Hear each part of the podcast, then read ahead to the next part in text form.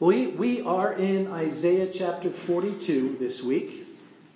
And although Isaiah 42 is 25 verses long, we're only going to look at the first 9 verses.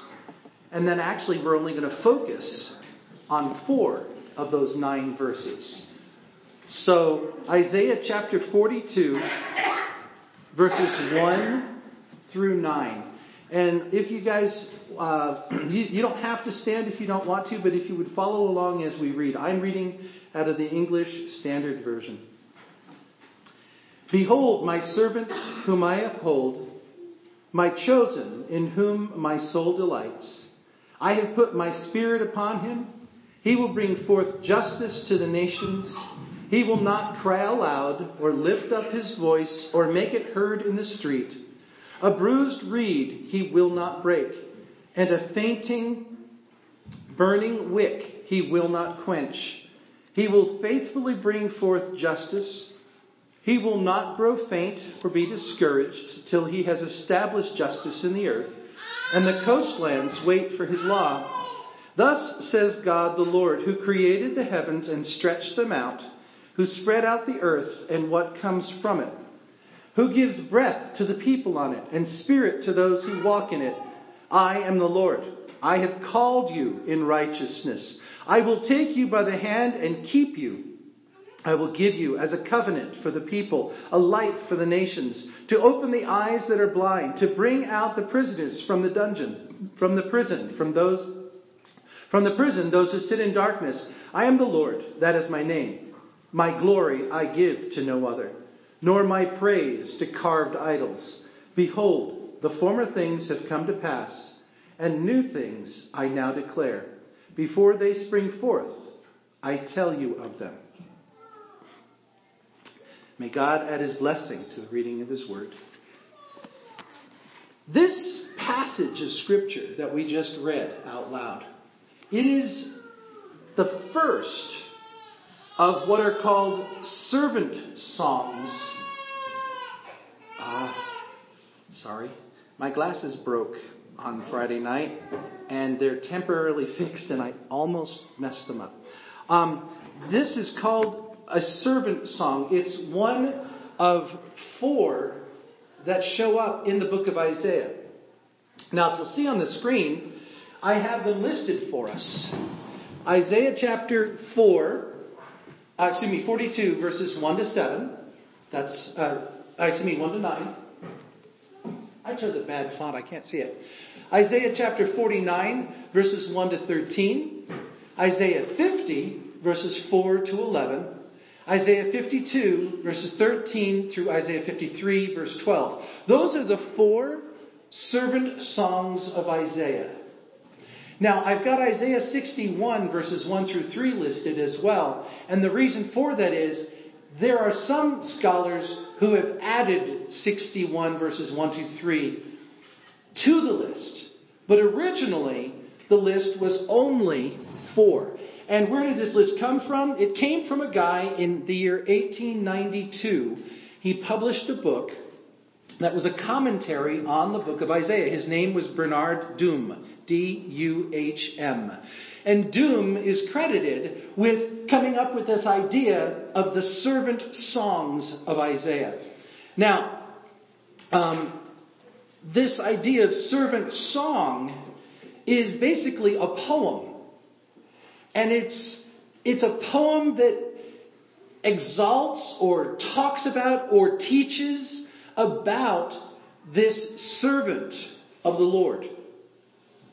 The question then comes up when you're talking about these songs, and we're now only going to focus on the one, which is Isaiah chapter 42, verses 1 through 9. So when we're talking about this servant in this servant song, the question that scholars have said is, well, who is this servant? Who are we talking about? And as I was doing my studies, one of the things I learned was that this term servant of the Lord is mentioned in chapter 41 through chapter 53. It is the word servant is used 20 times. In chapters 1 through 39, it's only used 9 times. And then in the last chapters of the book, chapter 54 through 66, it's not there at all. So if you look at this idea of servant psalms 20 times in less than 12 chapters, this is a heavy theme. And that's what Duhm was talking about. This servant song, this identity of this servant is important. It's talked about a lot. But the question is, who is it? And if you look at different scholars, they really don't have a clear picture. Truly, they don't. There's different arguments. However, I can show you in Scripture, and I'm going to in a few minutes, what I think is an answer that works for this. And so basically the idea is you got to figure out who the servant is. Well, the servant, first of all, most scholars say, is the nation of Israel. The servant is the nation of Israel. But the problem with that, is that if you read this, verses 1 through 9, it starts out where that word could make sense, that this servant is talking about the nation, but it gets too personal. It really sounds like it's talking about an individual. And so there are rabbis and Christian scholars who have come to understand that this servant song is not just talking about the nation of Israel, but it's talking about one who represents the nation of Israel, kind of like a president or a king or a prime minister would. So one who represents Israel is the servant of the Lord. And then taking it one step further, this one who represents Israel as its king or its leader or its prime minister is the Messiah, the anointed one. And so there's this understanding that this servant song is talking about the Messiah. Now, one of the things that it says in chapter 42, verses 1 through 4, that's all we're going to talk about.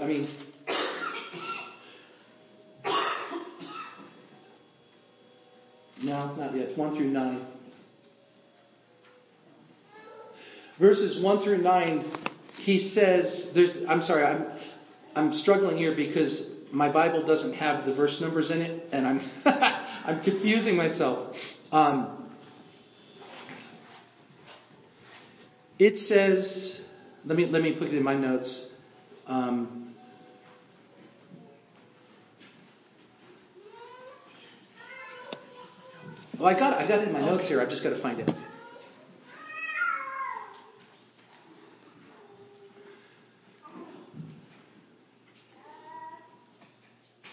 Forgive me. I'm sorry, folks. There it is. Verse 6. It was not looking right. Verse 6 of chapter 42. I am the Lord. I have called you in righteousness, calling the servant. I will take you by the hand and keep you. I will give you as a covenant for the people, as a light for the nations, to open the eyes that are blind, to bring out the prisoners from the dungeon, from the prison those who sit in darkness. And so verses 6 and 7 are saying that this servant has a job to do. And the job is to be a covenant for the people and to bring the gospel, if you will, the light of God to the nations. And if you remember back when God initially set up his relationship with Abram, and gave him the new name Abraham. He said, you're going to be a father of many. And from your family, from you, will come one who will bless all of the nations. Your family will be a blessing to all the nations. And we understand that that blessing of all the nations is the Messiah that comes from the line of Abraham. And ultimately, out of Abraham, Isaac, then Isaac comes Jacob. And out of Jacob comes Judah. And out of Judah comes King David. And out of King David comes Jesus the Messiah. So this is talking about a Messiah. But the question is, I'm speaking to you from the year 2017. So I can look back and see how this works. Isaiah was talking long before, hundreds of years before Jesus was born. And so how in the world were the people then to know and understand that this was a Messiah? And so let me show you where some of the scholars have come to this idea that it is the Messiah that we're talking about.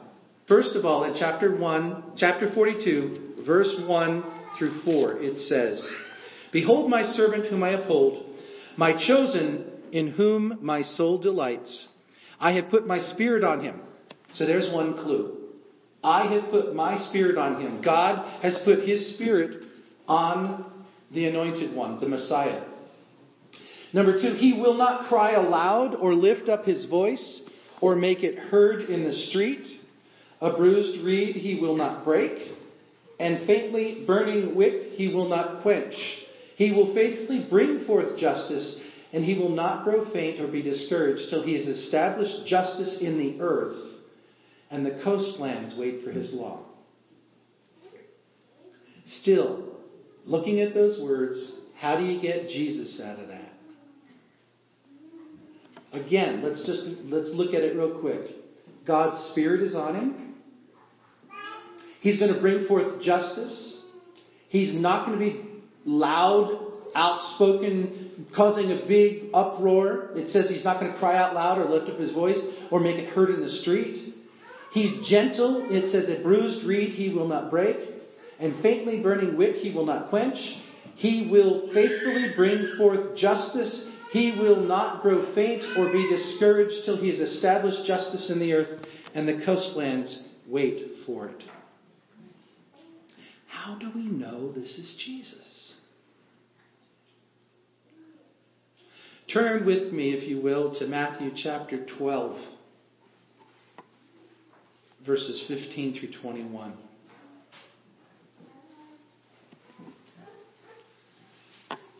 Does somebody have it? I mean, are you guys there? I want to give you a chance to turn to it. I'll read it, but I just want to make sure you're there. Matthew chapter 12, verses 15 to 21.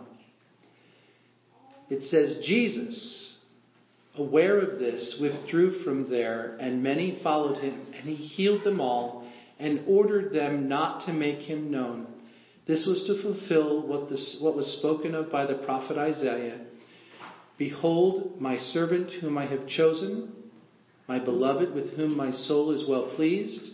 I will put my spirit on him. He will proclaim justice to the Gentiles. He will not quarrel or cry aloud, nor will anyone hear his voice in the streets. A bruised reed he will not break, a smoldering wick he will not quench, until he brings justice to victory. And in his name the Gentiles will hope." The Bible itself tells us that Jesus is this servant of the Lord, this Messiah that has the Spirit of God on him, who's going to bring about that which has been prophesied. Now, what is the role of this servant? We've talked a little bit about his attributes and about what he has, but what is his role? And again, if we were to go back through and read Isaiah 42 verses 1 through 4, something would jump out at you as it jumped out at me.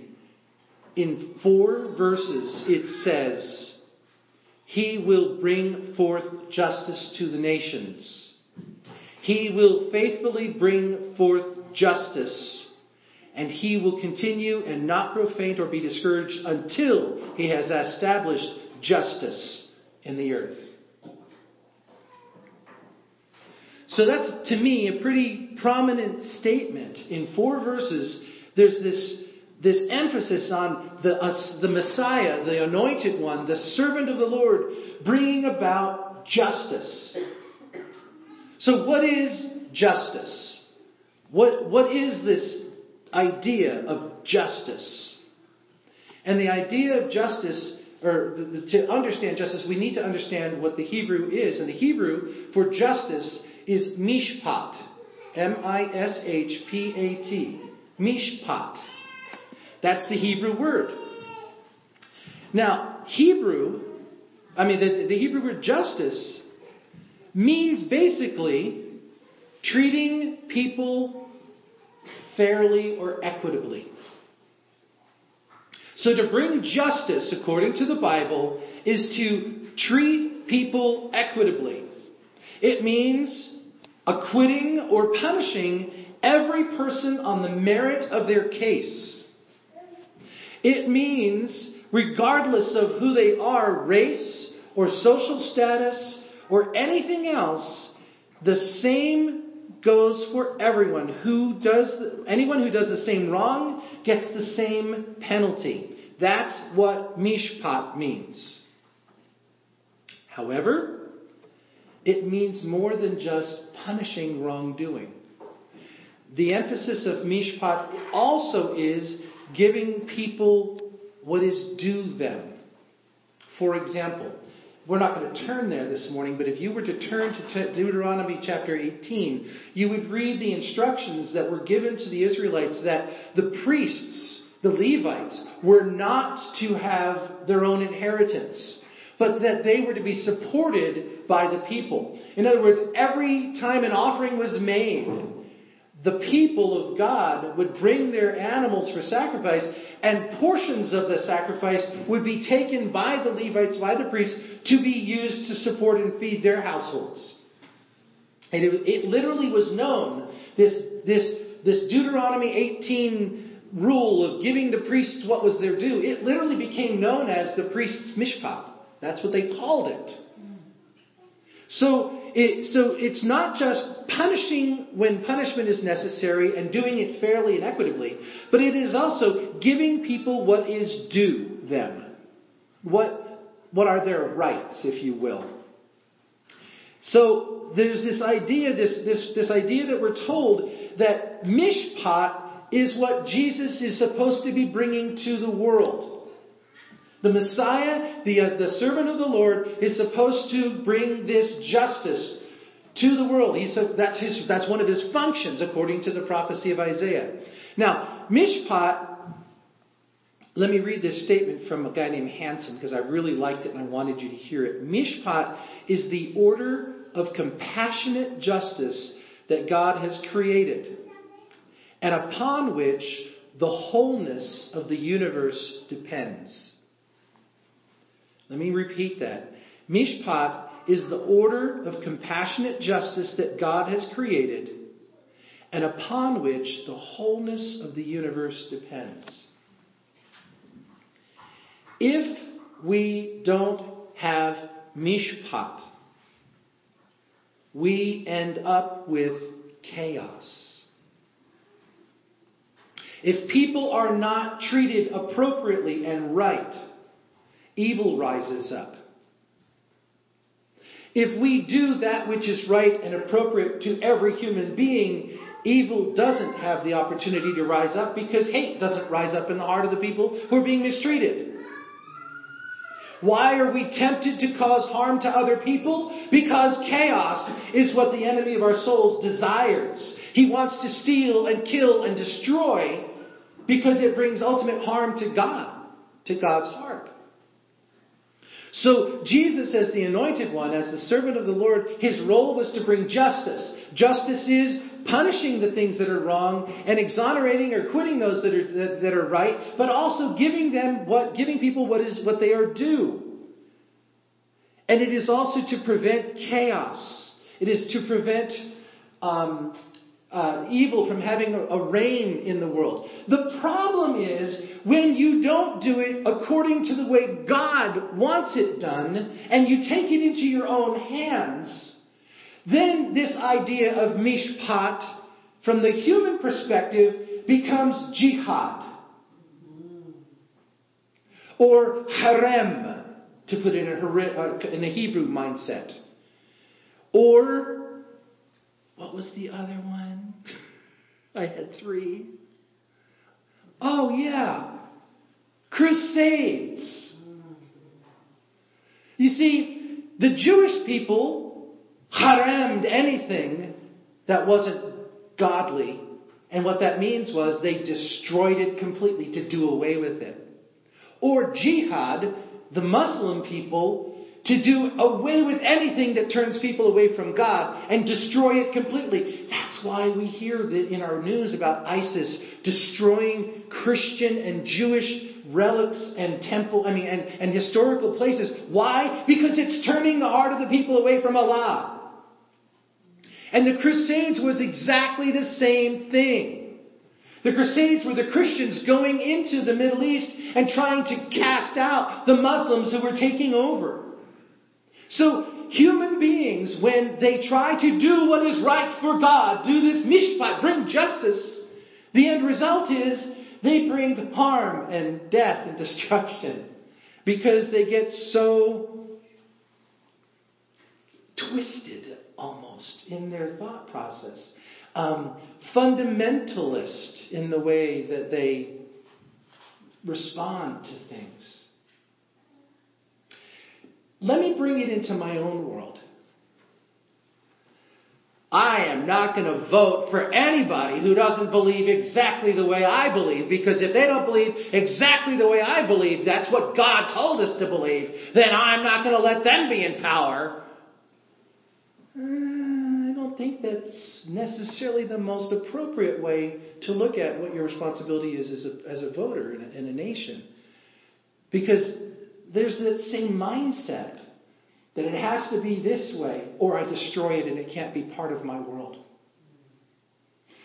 And I don't want to be political, but let's look at the other side of the coin that's going on right now in our world. Not my president. Not mine. See, I refuse to allow the reality to happen. Or I'm going to do everything I can to kick and scream to fight against it. Which is still this idea of mishpat, trying to be just and doing the right thing all the time and not allowing what you think to be right to ever be thwarted by anything that's evil and destructive and going to bring chaos, and so I'm going to destroy it before it brings destruction. But see, it's all God, it's all humanity. It's all minded through humanness, not through the mind of Christ, through godliness, through trying to be Christ-like. There is a Latin phrase, and it's on the screen. It's called lex talionis. Lex talionis basically means retributive justice, retribution that's appropriate and right. An eye for an eye, a tooth for a tooth. Somebody does this, then they can be punished, but you don't destroy them. You hold back, you restrain. And still, in that, it's still not Christ-like and Christ-minded, because what did Jesus say? If somebody hates on you, you love on them. If somebody despitefully uses you, you rejoice. You don't fight back. You don't fight for your rights. You rejoice. You turn the other cheek. That's what you're supposed to do. And see, in our minds, we keep thinking, mishpat, mishpat, mishpat. I've got to find justice. I've got to seek justice. But the reality is, mishpat, mishpat, mishpat is more than just justice. It's also justice. Giving people what is their due. And this is an interesting verse. James chapter 1, verse 27. We read it at the very beginning of our service. Religion that is pure and undefiled before God the Father is this, to visit orphans and widows in their affliction and to keep oneself unstained from the world. And you see, there's this balance here. I need to stay in right relationship with God by not allowing the world to stain me, so I have to guard against any evil from coming into my world. But at the same time, I need to go into the areas of the world where there's problems and bring mishpat, justice. And that, according to the Word of God, is how God sees pure and undefiled religion. It's a half and half thing. Or not half and half, but it's a two-sided coin, I guess is the better way to say it. The thing that was so cool for me when I was preparing this, have you ever had God just kind of go, dink, and a light comes on for you as you're reading or as you're studying?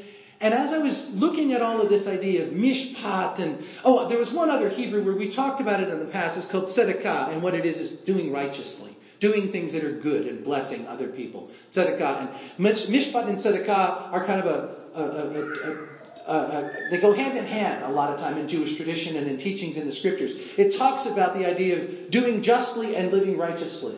Doing justly and living righteously. It's kind of like what we just saw in James chapter 1. Pure and undefiled religion is doing justice and living pure, undefiled. And as I was reading through all of this and thinking about this and chewing on this, the Lord whispered to me the verse out of Hebrews. Jesus is the same yesterday and today and forever. So God, how come there's such a dichotomy between the picture of God in the Old Testament, who said, kill all, and the picture of God in the New Testament that's grace and love and mercy? And I think it's that, for me, I think it's not that there's a difference between who God was and how he related to human beings, but that from our Western perspective, we don't understand what mishpat is. Mishpat is a two-sided coin. It is doing righteousness and not allowing evil and giving people the punishment that's due when they sin. But at the same time, it's giving people what they're due. If they're poor, give them food and give them money and give them clothing. If they're sick, go and minister to their bodies. If they're in prison, go there and visit with them and bring light to them. And see, it's this two-sided way of living, I think, even for Christians. It is a matter of having the mind of Christ. It is a matter of being Christ-like. We say that we are Wesleyan-Arminian in our theology, which means I have the right to choose to be like Jesus. And if I'm going to be like Jesus, Jesus was not self-promoting, kind of like what it says in Isaiah chapter 42, verses 1 through 4.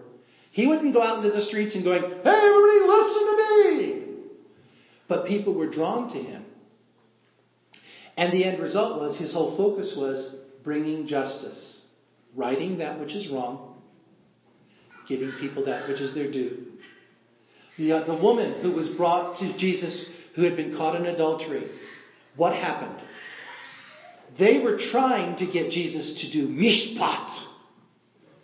But what Jesus did was both. Let the one who's without sin cast the first stone. Mishpat. Where are your accusers? Neither do I. But go away and don't sin anymore. Mishpat. It's a two-sided coin. It's a way to understand how God relates to all of us. There is mishpat, where if you do wrong and you rebel, you will pay. But there is also mishpat, where God will give you what is your due. And he will do it out of love and mercy and grace for all of us. And that's, for me, eye-opening.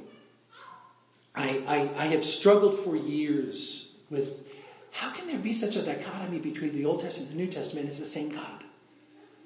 But in understanding this Hebrew term mishpat, the difference between justice and justice, helps me so much in knowing how I can be Christ-like.